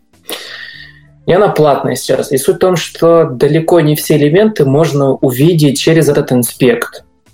А, для того, чтобы увидеть элементы, разработанные на VCL и некоторых других вещах, которые поддерживает те же самые Runrex и TestComplete, нужно написать свой собственный парсер, чем как раз-таки вот эти рекорд and playback инструменты, TestComplete, Runrex и прочие, а, они этим и занимаются, за что они больше денег и просят. Если у вас Enterprise старый, то там есть встроенные парсеры для элементов ваших, ваших приложений. Вот, а у нас вот эта аппликушка была написана на Windows какая-то вот это самая новая. Нет, самая новая. Presentation Foundation? Да-да-да, на вот этом самом хайповом. И, в принципе, наверное, из-за этого оно работало достаточно неплохо. Ну, в общем, да. я скажу Там... честно, вот я бы сейчас, если бы меня позвали автоматизировать десктоп, не, ну, не знаю, за три мешка денег разве что, або за четыре. Прям я на ВПФ я бы с удовольствием. Огромных мешка денег, потому что это, по-моему, мертвая тема. Не, на самом деле, дополню Ромин рассказ. У нас был проект, мы переводили с Visual Basic, который еще был до Microsoft, этот древний такой нафталиновый, и переводили на VPF. Конечно, Visual Basic тут было, ну, больно проверять. Инспект этот вечно зависал, когда в дерево лезли. А VPF довольно годно. Там есть как-то Automation ID или что-то такое вот это на уровне разработки э, ребята должны девы писать, тогда вообще все топ. Есть библиотеки, э, Tech White, Flay UI, э, да, вот я... UI Automation. Это виндовая, так она на больше низкоуровневая. Первые две это обертки. UI Automator, да, это да. низкоуровневая, да-да-да. И Fly UI и Tech White, он, это обертки, так сказать как селенит, например. Да, ну тут, короче, эта тема длинная. Ну, вот как Рома тоже говорил, берешь, открываешь инспект, если ты нормально видишь основные элементы, тебе повезло. Если ты их не видишь, то будешь страдать. Да, плачь, детка. Да, VPF, этот, ну, последний крутой, этот хайповый фреймворк, он, ну, идеально там можно автоматизировать. Да, если Все на VPF, то это хорошо, потому что там... 50 на 50. Я как раз пробовал через тег э, тест, короче, white, вот этот белый стек э, использовать, то тесты на нем ну, до, достаточно быстрее, очень сильно быстрее гоняются, чем через VNAP драйвер. Но опять же, зависит от того, если у вас приложение написано через VPF на основе VPF, то классно в целом. А если у вас Enterprise, то плачьте, нужно платить большие бабки. Ну, это как бы неудивительно. То есть все новое хорошо поддерживается, старое не очень, и за деньги. И за бабки. А давайте да, теперь как... вот э, вот это Runrex кто написал вообще? Это, да, это, это я написал. Runrex нет. Рома, что ты про Runrex скажешь? Это какая-то платная тулза для автоматизации всего и везде. Да, это платный инструмент для автоматизации мобилок, веба, ну и как даже API. Суть, да. Э, суть, наверное, не в том, что Runrex, э, и он написан на C-Sharp под капотом. Его разрабатывали разработчики и с целью и соображения того, чтобы это был самый дешевый инструмент для любого, любой автоматизации, как рекорд и плейбэк. Uh-huh. В нем очень много парсеров реализовано. Суть в том, что, ну, давайте так, я сравнивал э, много инструментов для вот этой автоматизации э, десктопа и не только, для как раз-таки, которые нужно было по проекту.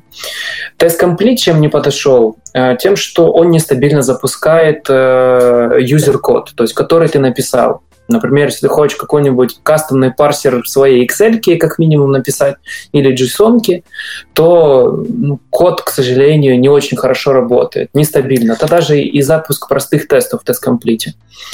А, я, честно говоря, не знаю, на чем написан TestComplete, но в нем есть поддержка JavaScript, Python и еще чего-то там. А, а, точно, там есть даже э, .NET скрипт какой-то, C-Sharp скрипт. Ну, короче, там какие-то обертки над языками еще есть. А у Runrex нативная поддержка Visual Basic и C-Sharp, ну, стандартных. И почему остановился я на Runrex для выбора автоматизации Enterprise, очень старая. Там ничего через инспект не было видно, только консольное меню, которое сверху отображается, mm-hmm. и все.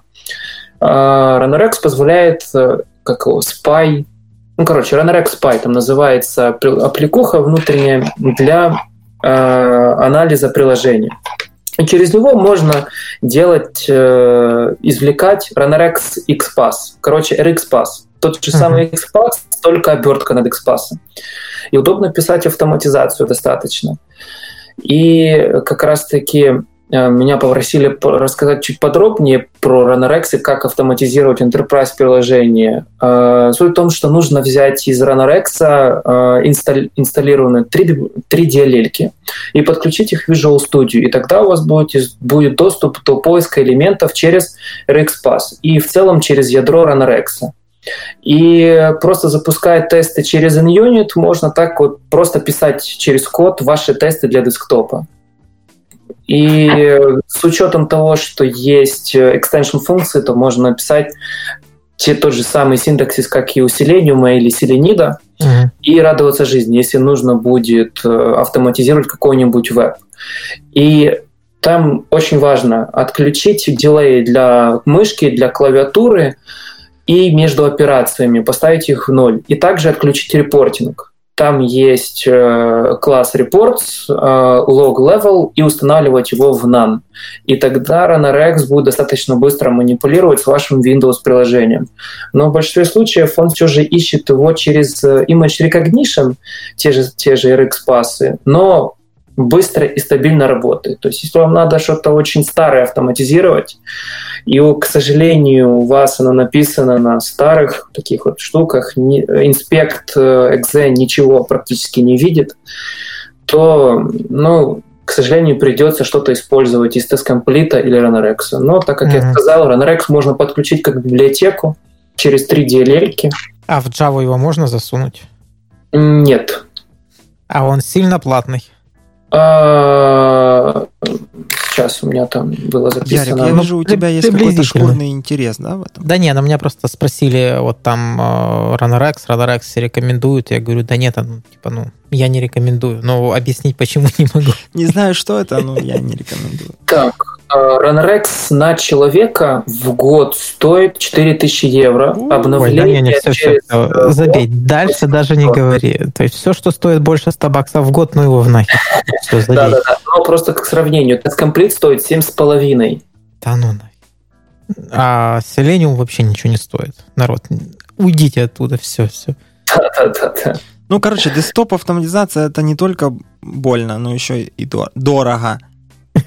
Самое, что обидно, ты сам за боли платишь. Вообще, это самое вот такое, да, если говорить про э, Battle Java vs C-Sharp, то, ну, получается, что C-Sharp разработчики такие кошерные пацаны. То есть у них ну, есть инструменты, они дорого, ну, но обычно я вот просто когда-то увидел, э, заглянул в эти закулисья менеджмента и увидел estimate одного из проектов, ну, когда вот там пресейл, короче, вот это вот все, то там, значит, расчет шел как? Разработчиковые зарплаты, ну, в общем, как э, да, то есть, когда estimate делают, людям не платить зарплату невозможно. То есть, если сэкономить на ранорексе, можно сказать, ну ладно, обойдемся, будем писать свое, э, то, ну, на, на этом. А потом пошло там студия, значит, всем, каждому по студии это там 300 или сколько там баксов, а если какая-то супер навороченная студия, то там по 1000, короче.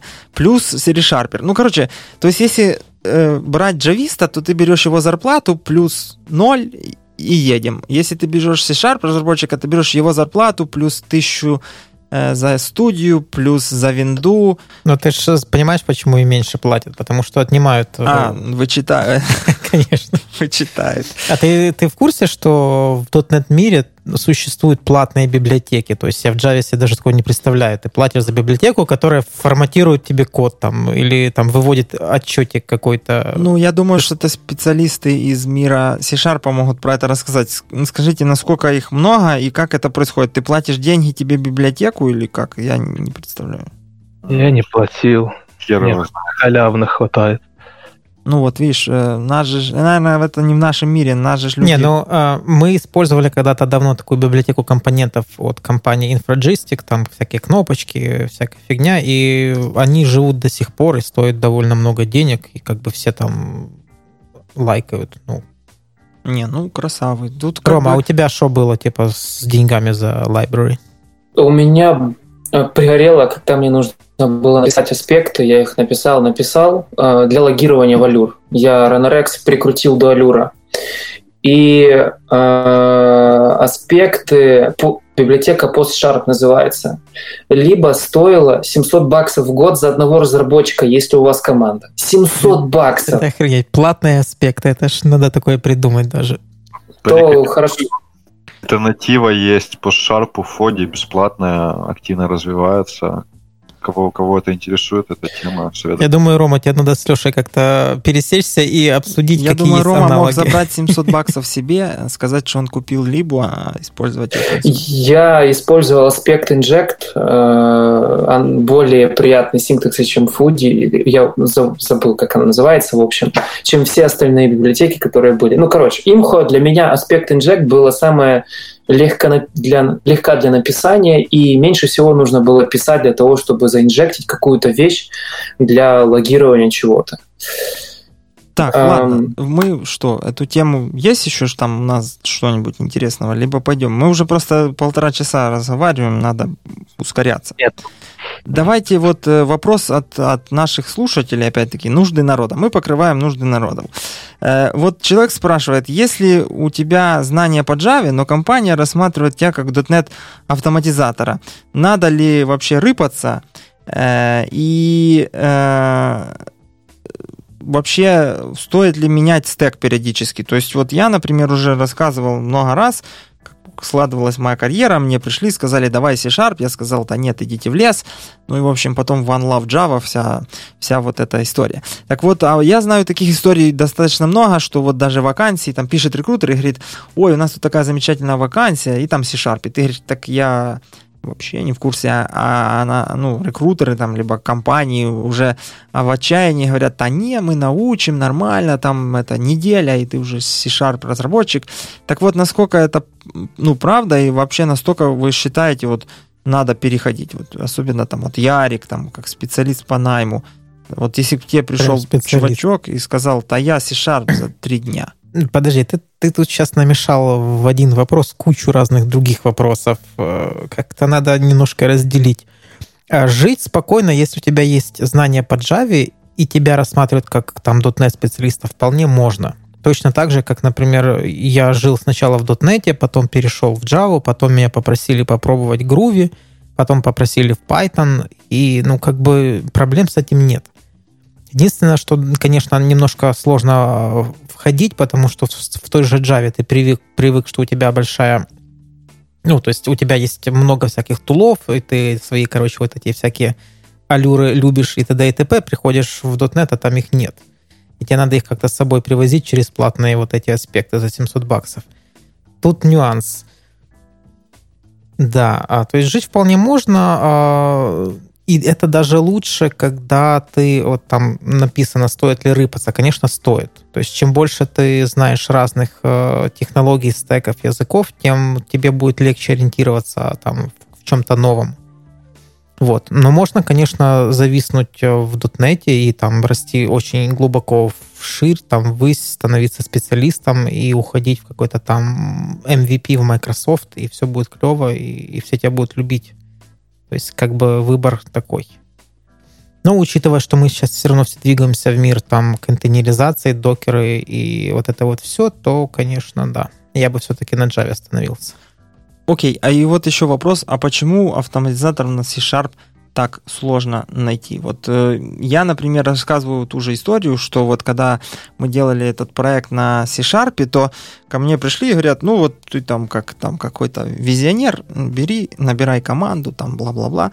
И я понимал, что если у нас C-Sharp, то лучше всего, конечно, бы делать все на C-Sharp. Но знаний у меня ноль, а хлеб есть хочется, поэтому я сказал, а, будем делать на Java. Ну, продал это красиво, что типа мы э, C-Sharp разработчиков не найдем, ну, разработчиков имеется в виду э, автоматизаторов на C-Sharp.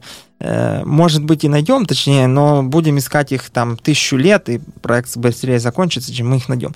Так вот, э, есть ли такая проблема, и почему она вот то есть, наверное, все равно Java автоматизаторов их больше, чем, чем C-Sharp. Или это мой такой искаженный Гораздо. мир? гораздо больше разработчиков на Java, чем на C-Sharp. Ну, имею в виду в стеке автоматизации тестирования. Так, а почему так? Мне кажется, это ну, вопрос спроса предложения. То есть больше вакансий, больше проектов стартует на Java по ряду причин. А больше вакансий, там, я не знаю, года 3-4 назад появились всякие курсы, ПАМ, циклум, по-моему, кто-то, которая кузница кадров, которые сейчас уже выросли и полноценные специалисты. И они тоже как бы принимали решение, куда нам пойти. Вот есть миллионы вакансий по Java, они там больше оплачиваются или не больше. А, вот. И, собственно, люди шли там, где большой спрос, и, и соответственно, так вот. Да-да, это так и есть. То есть исторически .NET появился позже, чем Java.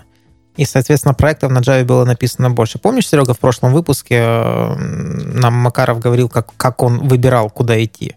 Он открыл вакансии на сайте поиска работы, посмотрел, увидел, что в Java больше платят, и пошел туда. То есть многие так и делают. Ну хорошо, а если тут, посмотреть... Тут скорее, подожди, Серега, тут вопрос скорее в другом. А почему люди выбирают .NET? То есть что вас туда заводит? Не, изначально... Вот я дополню этот холивар про Java. Да, во-первых, Java больше она бесплатная изначально была, и как-то так раскрутилась. И в основном все тренинги проходят на Java. Только с недавних пор даже все эти бесплатные, типа вот циклу, EPAM, они не так давно, по крайней мере в Беларуси, начали JS туда пихать и C-Sharp.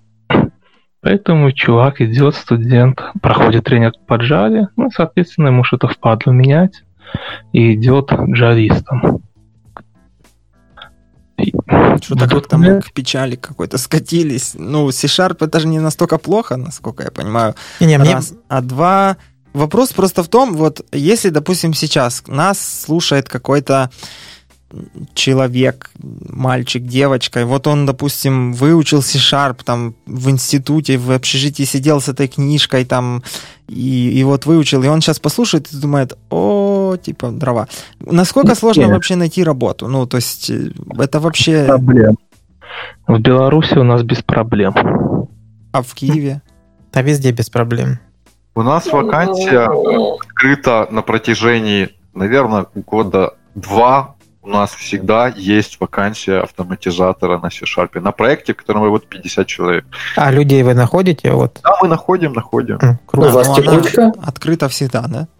Да. Да, так вот, э, Леша, к тебе вопрос. Вот э, почему ты выбрал .NET Stack? Как так произошло?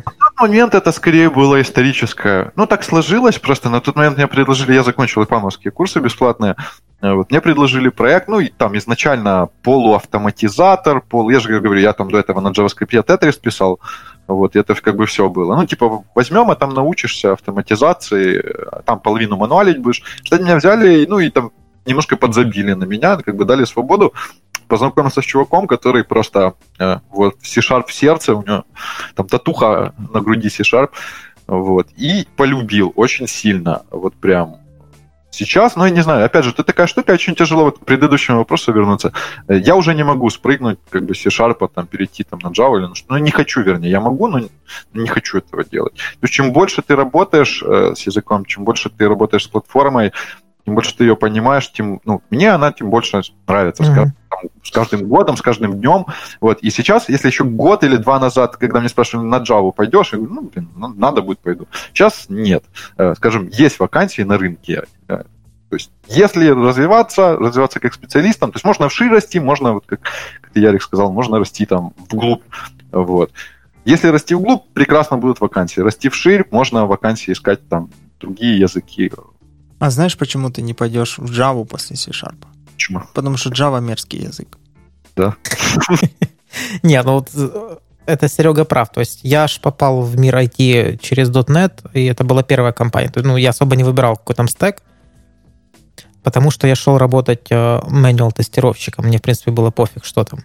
Но для собеседования надо было прочитать книжечку по C-Sharp и отвечать на вопросы по там маршалингу, по какие-то там сериализации. Короче, я сидел, вот это читал, и в школе мы учили C, а, и после C а, синтаксис C-Sharp был мне близок, и он был очень клевый, там немножко на Паскаль похож. Короче, мне понравилось. Мне было очень сложно вернуть, ну, то есть не то, что вернуться, перейти на Java. Я потом, когда первый раз увидел Java, вот как говорит Серега, это просто богомерзкий язык, просто ужас. Вот. А C-Sharp есть такой няшный, красивый, понятный. Но потом, когда я уже начал писать на Java, как-то мне на C-Sharp, ну, не хочется, может, привычка, не знаю. Но язык клевый именно как, как язык. Как язык, да, клевый. Он модный, молодежный, много интересных вещей. А, но, честно говоря, давайте так. Я, чтобы просто вот вы понимали, и насколько нужно мой слушать мой, мое мнение. Я, по сути, прожженный JVM-щик, скорее. Я больше люблю Groovy, Kotlin и частично Java. А, но на C-Sharp грустно, потому что ты подходишь туда, а там кофе, капец оно какое дорогое. Заходишь в студию, а там дорого. А, заходишь в TFS, простите, там тоже очень дорого.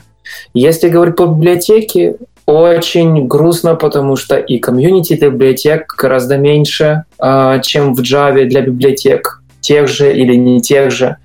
Ну и и, еще вот такая вот штука, что я еще специально это поресерчил, поискал, сколько ивентов происходит по Java миру, включая Groovy, Kotlin, Scala, и сколько конференций или маленьких этапов проводится на .NET, .NET Framework, ну и все связанное с, с точкой мира. Uh, ну, десятки раз uh, из десяти ивентов, которые находил по Java, один был по C-Sharp. Мероприятий для Java мира, ну, в Украине побольше будет. То, что mm-hmm. я встречал. А с open source как? С open source только недавно как-то начали люди более приветливо к нему относиться. То, что я ходил на несколько тусовок C-Sharp, C-Sharp разработчиков, они и некоторые молодые и старые говорили, что ну вот когда-то мы никогда не хотели использовать open source библиотеки, потому что если, они думали, что если не платишь бабло, значит тебя точно кинут. Угу. Okay. Это если говорить про библиотеки. В общем... Поэтому, подытоживая, в C-Sharp для меня было скучно и грустно. Но язык более сладкий, чем Java. Ну, ты Но скажи, Java ты вот лучше вернулся... не использовать, пишет... Вернулся в этот мир? Да, да, да. И ну рад. все, ты рад? Сейчас Очень рад. я как будто да. из клетки выпустил. Да, да, да, да. Ну вот видишь, молодец, красава. За которую мне нужно было платить, э, чтобы там посидеть. Ну ты же не со своего кармана платил. Э, Леша, а слушай, ты говорил, ты вы там фреймворк пилите. А вообще часто так бывает, когда ты пишешь... Думаем. Мы думаем пилить или выбрать что-то из готового. Не, ну, допустим, вы напилили что-то, и рождается гениальная идея, давайте выложим в open source. Часто такое происходит, как ты думаешь? Ну, смотри, э, ну, мы не можем просто так взять и выложить в том виде, которое мы делали на работе, в open source. Ну, потому что нам за это заплатили деньги, и это не является нашей интеллектуальной собственностью. Вот. Но мы можем сесть и как бы с домашнего компьютера выложить похожий код. Адаптировать. Да, адаптировать. Но на это надо время, на это надо силы и так далее. Кому-то хватает, кому-то нет. Угу, ну, скорее ну... просто лень, то же самое, что мне. Я хотел бы выложить э, пример проекта с интеграцией RunRex с Allure, как это делается и в целом, как сделать такой враппер для RunRex. Но мне просто лень. Там, по сути, немного кода даже нужно написать, чтобы показать proof of concept этот. Так ты Но... выложи, будешь Блин. грести бабло лопата. Я уверен, таких э, несчастных есть Не, он намекает на то, что он не выложит, пока ему не заплатят. То есть а, там же ну, все за деньги. Ну, мы тебе денег не дадим, потому что ваши проблемы это. Ты вон Но... репорт-портал. Вот да, вот. Да. Если нас смотрит Дима, либо слушает, вот Здорово, пацану Дима. надо отщелкнуть эти э, реферал бонус репорт-портала.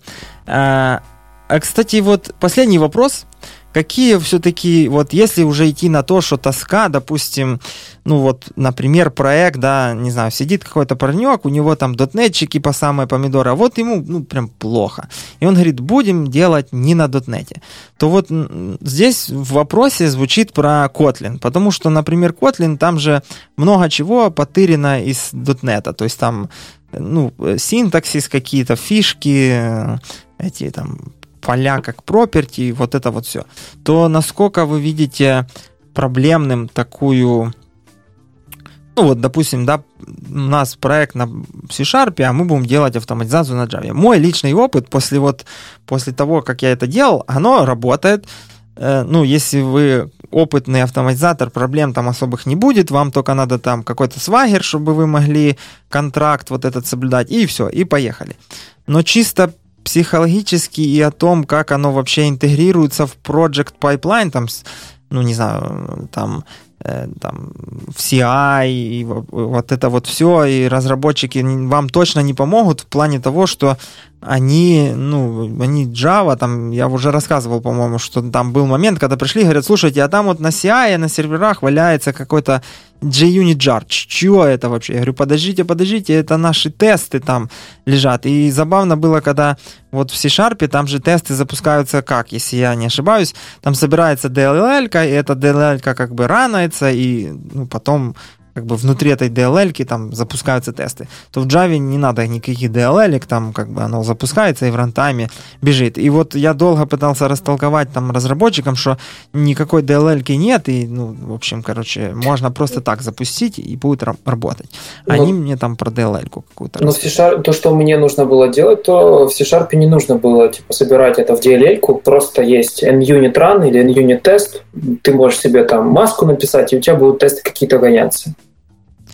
Ну, я вот значит, пробовал через какой-то другой фреймворк, когда это делал, я помню, там, собираешь DLL, потом там эту DLL через какие-то, ну, как в консольную утилиту запускаешь, передаешь туда ключи, в общем, ну, Но... естественно, я не профи, поэтому делал, как вот в интернете написано. То это... есть как, как-то типа Maven тест или Gradle тест, там нет такого? Ну, я, ну, я же говорю, есть. Не особо в курсе. Я помню, что DLL, и я удивлялся, что, что за днище вообще Серега, все правильно ты говоришь. Ну, делается DLL, это сборка тестового проекта, и на него на, уже на эту, эта сборка кормится какому-то раннеру.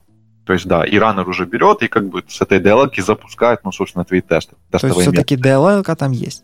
Ну да, ну то есть... Ну, вот видишь, Ярик, а ты меня знаю, хотел. Хотел меня непрофессионально этой. Ну, нельзя, скажем так, запустить код э, на C-Sharp, не скомпилировав его. То есть есть понятие сборок. И, ну, ну то само собой. Это, это, это, это тестовая сборка. Да, вот это и есть DLL, это тестовая сборка, это ваши тесты написаны. Ну, и есть раннер, которому эту сборку отдаешь, и он ее уже экзекьютит. Нет, способы через тот же самый .NET тест, через тот же самый систем на через, через test manager adapter можно запускать оно все собирает. Test manager MSBuild ом собирает, .NET тест, .NET CLI, он первым он делает билд, потом он делает, э, потом запускает тест. Запускает тест. Билда, Нет, да, да, да.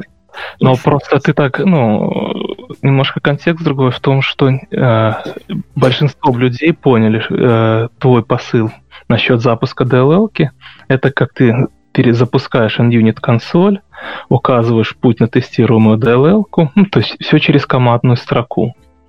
Но на самом деле можно и все под капотом все равно через DLL будет, но так на high-левеле можно и в одну команду, и через вообще адаптер. Да, да, вот сейчас Короче... я говорю, то, что не нужно, не обязательно собирать DLL, просто git pull и запускаешь команду. Да, но под капотом будет делать DLL, но визуально для тебя ничего не нужно будет собирать. Так, да. Дополнительные приседания не надо. Сейчас я Это вам скажу то есть это тебе нужно понять, как dll делать, то да, тогда на high-level оно само все сделается, если ты еще не осилил всю эту магию. Да и не надо, честно говоря, как по мне.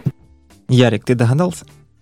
А, догадался. Ну, я догадываюсь. Давай. Ну да, ну DLL-ку так DLL-ку. Как бы ничего с этим не поделаешь. .NET так .NET. Да, .NET так .NET. Тут как бы вы, главное, это... Вы, главное, пишите красивые тесты, и, ну, а там пофиг, на чем оно работает на самом-то деле.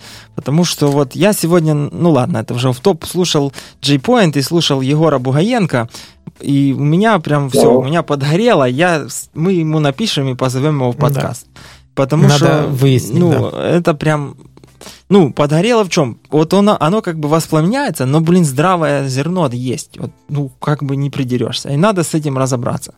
Но это такой э, больше закид на далекое будущее. Я уверен, что если я ему напишу первый раз, он меня просто пошлет куда-то в лес и скажет, иди. Хрен. Э, Ладно, давайте будем заканчивать. Мы снова перевалили за все психологические рамки, но .NET э, здесь надо было разобраться с этим вопросом. Тем более все так просили, просили, вот сделайте про .NET. Вы просили, мы сделали. Вы просите в комментариях то, что вам надо, а мы будем стараться делать. Естественно, э, обязательный блок в подкасте это поблагодарить наших э, замечательнейших патронов, которые нас поддерживают, э, а именно это Николай Георгиевский, Татьяна Грибок, Роман Маринский, Сергей Солошенко, Игорь Грузиев, Алина Мар... Алиса Маркова, Виталий Федорунов, Перетядько Игорь, Марина Колесник, Наталья Сокуренко, Роман Поботин, Марат Реймерс, Никита Вербицкий, Катерина Кравченко, Дмитрий и Михаил Судья. Всем спасибо за вашу поддержку. Мы, как обычно, всем самым активным футболки, всем самым неактивным э, приветы. Приветы. Если вы видите, вон у меня есть камера, я сделал такую офигительную табличку. Э, она деревянная, и мы будем, я придумал, мы в конце года будем дарить нашим золотейшим патронам такие. А кому штуки. именно? А это вот тех, кто нас поддерживает на протяжении всего года. Вот. То есть ты всем подаришь по табличке? Ну, если на протяжении года поддерживал, то подарю. Э, Огонь. Так будет как, как э, золотая кнопка. Это как, да, вот YouTube раздает кнопки, а мы будем раздавать таблички. Это же бомба. Черная доска. Поэтому вы, если хотите табличку и вообще вам нравится то, что мы делаем, там на нашем сайте есть э, ссылочка на патрон, можете туда заносить нам э, всякие штуки, а мы будем их тратить на таблички, железки и, не знаю, на мороженое. Попробуй заказать в виде весла. Это можно. Да. А, ладно, короче, смотрите, давайте будем как-то уже финализировать все. То есть, что я для себя понял после этого выпуска, что, в принципе, жизнь в .NET есть, это неудивительно, потому что есть люди, которые там что-то делают, и автоматизировать, в принципе, можно, не так э, э, разухабисто, как на Java, но все, что нужно для хорошей автоматизации, там есть. Вот, то есть, если вы думаете, идти или не идти, тут как бы я вам не советчик, наверное, наши там гости расскажут, стоит ли ввязываться в .NET или не стоит, но жить с ним можно. На самом деле ничего там страшного нету. Может, не все так сладко и легко, как в Java, но терпимо и нормально. За годы привыкаешь. К боли. То есть для тебя, Рома, это все еще боль? Ну, уныло. Я не скажу, что это боль. Давайте так. Будьте нормальными инженерами, и у вас с ровными руками, и у вас все будет нормально. Неважно уже какой стек. Да, есть специфика своего стека, особенно этот, если говорить про C-Sharp. Но это точно так же говорить, как... Э, блин, я не знаю даже про что. Ну, короче. А, у него есть своя специфика, там немножко скучно и достаточно дорого а вам решать, что вам больше нравится. Попробуйте, сделайте несколько concept, Python, JavaScript, TypeScript, не упаси господи, JavaScript, а, Java и C-Sharp, ну и что-нибудь еще посмотрите. И потом решите для себя, ну, вам, что вам больше нравится. Но, честно говоря, я бы не шел в мир э, C-Sharp снова. Uh-huh, Только okay. за 4 мешка лучше уже TypeScript. На TypeScript я буду писать. Окей, мы тебя Без поняли. Обид. Хорошо. Леша? Да, ну, я за мешков 6, может бы, ушел. Ну, по крайней мере, подумал об этом. Вот. Я, честно, ну, возможно, мне так повезло, я не сталкивался с тем, чтобы платить деньги за что-то. Ну, или выпрашивать деньги на какие-то библиотеки. То есть, да, э, были Visual Studio, да, был ReSharper в свое время, но, слава богу, этим не я занимался, и не я за это платил, не я за это думал. Вот. Хватало всех библиотек для работы, для написания тестов, каких-то там фреймворков, тулов, утилит и так далее, которые было там, я не знаю, полсотни всяких написано. Ну, не приходилось, не приходилось за что-то платить. Из этого, ну, я немножко не понимаю боль ребят. Ну, возможно, это просто специфика там моих проектов, э, моего пути. Вот. А вообще C-Sharp, C-Sharp это безумно интересно, это, это очень мощно. Да. Можно доступиться до таких глубин, э, вот что и делать такие вещи, которые кажутся там ну, просто я общался там э, с товарищами, которые там на других языках пишут, вот, и для них это кажется, как это? Это дико, это невозможно сделать. А вот C-Sharp это позволяет. Ну, я еще добавлю, для 80% проектов хватит бесплатной Visual Studio Community и всех бесплатных существующих библиотек. То есть можно смело брать. На Community Edition сколько разработчиков в команде может быть? Там Ой. ограничение на 5 человек, и потом плати, чувак. Но это, кажется, сделано на основе TFS. А если у вас TFS под капотом, и к ней подключена ну, Community Edition студия, то чувак, прости, платив 3 дорого за каждого разработчика по полтора косаря. Ну, я ТФС далеко, давно уже не видел, и даже на таких вот, ну, не правительственных, государственных проектов угу. в США я уже только Team City и Jenkins наблюдаю, и GitLab CI.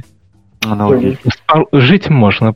Ну, говорю, от 80% как минимум можно покрыть ну, бесплатными тулами. Да. Угу. Так, кстати, внезапно возникло про CI. Леша, а вы что используете как CI для себя? Да, TeamCity это не наше решение. Ага. Окей, а если было ваше, чтобы выбрать? Ну, хорошо. Смотрели бы в другую сторону. Это Jenkins или GitLab уже назван. У меня опыт работы Дженкинсом, после этого я перешел на TeamCity, до сих пор еще я не могу за третий год отойти. Вот. Ну и как бы Угу. Ну, мне нравится, скажем так. Мы до сих пор TFS используем, ну и как бы ну, вроде окей, не знаю. Мне больше нравится TeamCity по сравнению с Jenkins. Особенно с тем, что там есть Kotlin. Э. Ладно, короче, это будет другая тема про CI-CD. Это что-то где-то, чтобы мы тут сейчас не путали .NET и все остальное. Серега, давай, заканчивай. Да что заканчивать? Вы пока тут это все рассусоливались, я сделал э, этот самый э, селфи, выложил уже все в Инстаграмы. Э, что я вам скажу? Первое, что вам нужно сделать, это выучить любой язык программирования, если вы хотите автоматизировать. Пофиг на чем. Работу э, Э, хороший автоматизатор найдет работу, где бы это ни было. И все вот эти холивары Java, не Java, это вопрос религиозный. И тут как бы в какую религию вмазываться, это такое. Э, второе, что э, если вы следите за нами, то нам очень важен фидбэк в виде там комментариев, подписок, лайков в SoundCloud, whatever.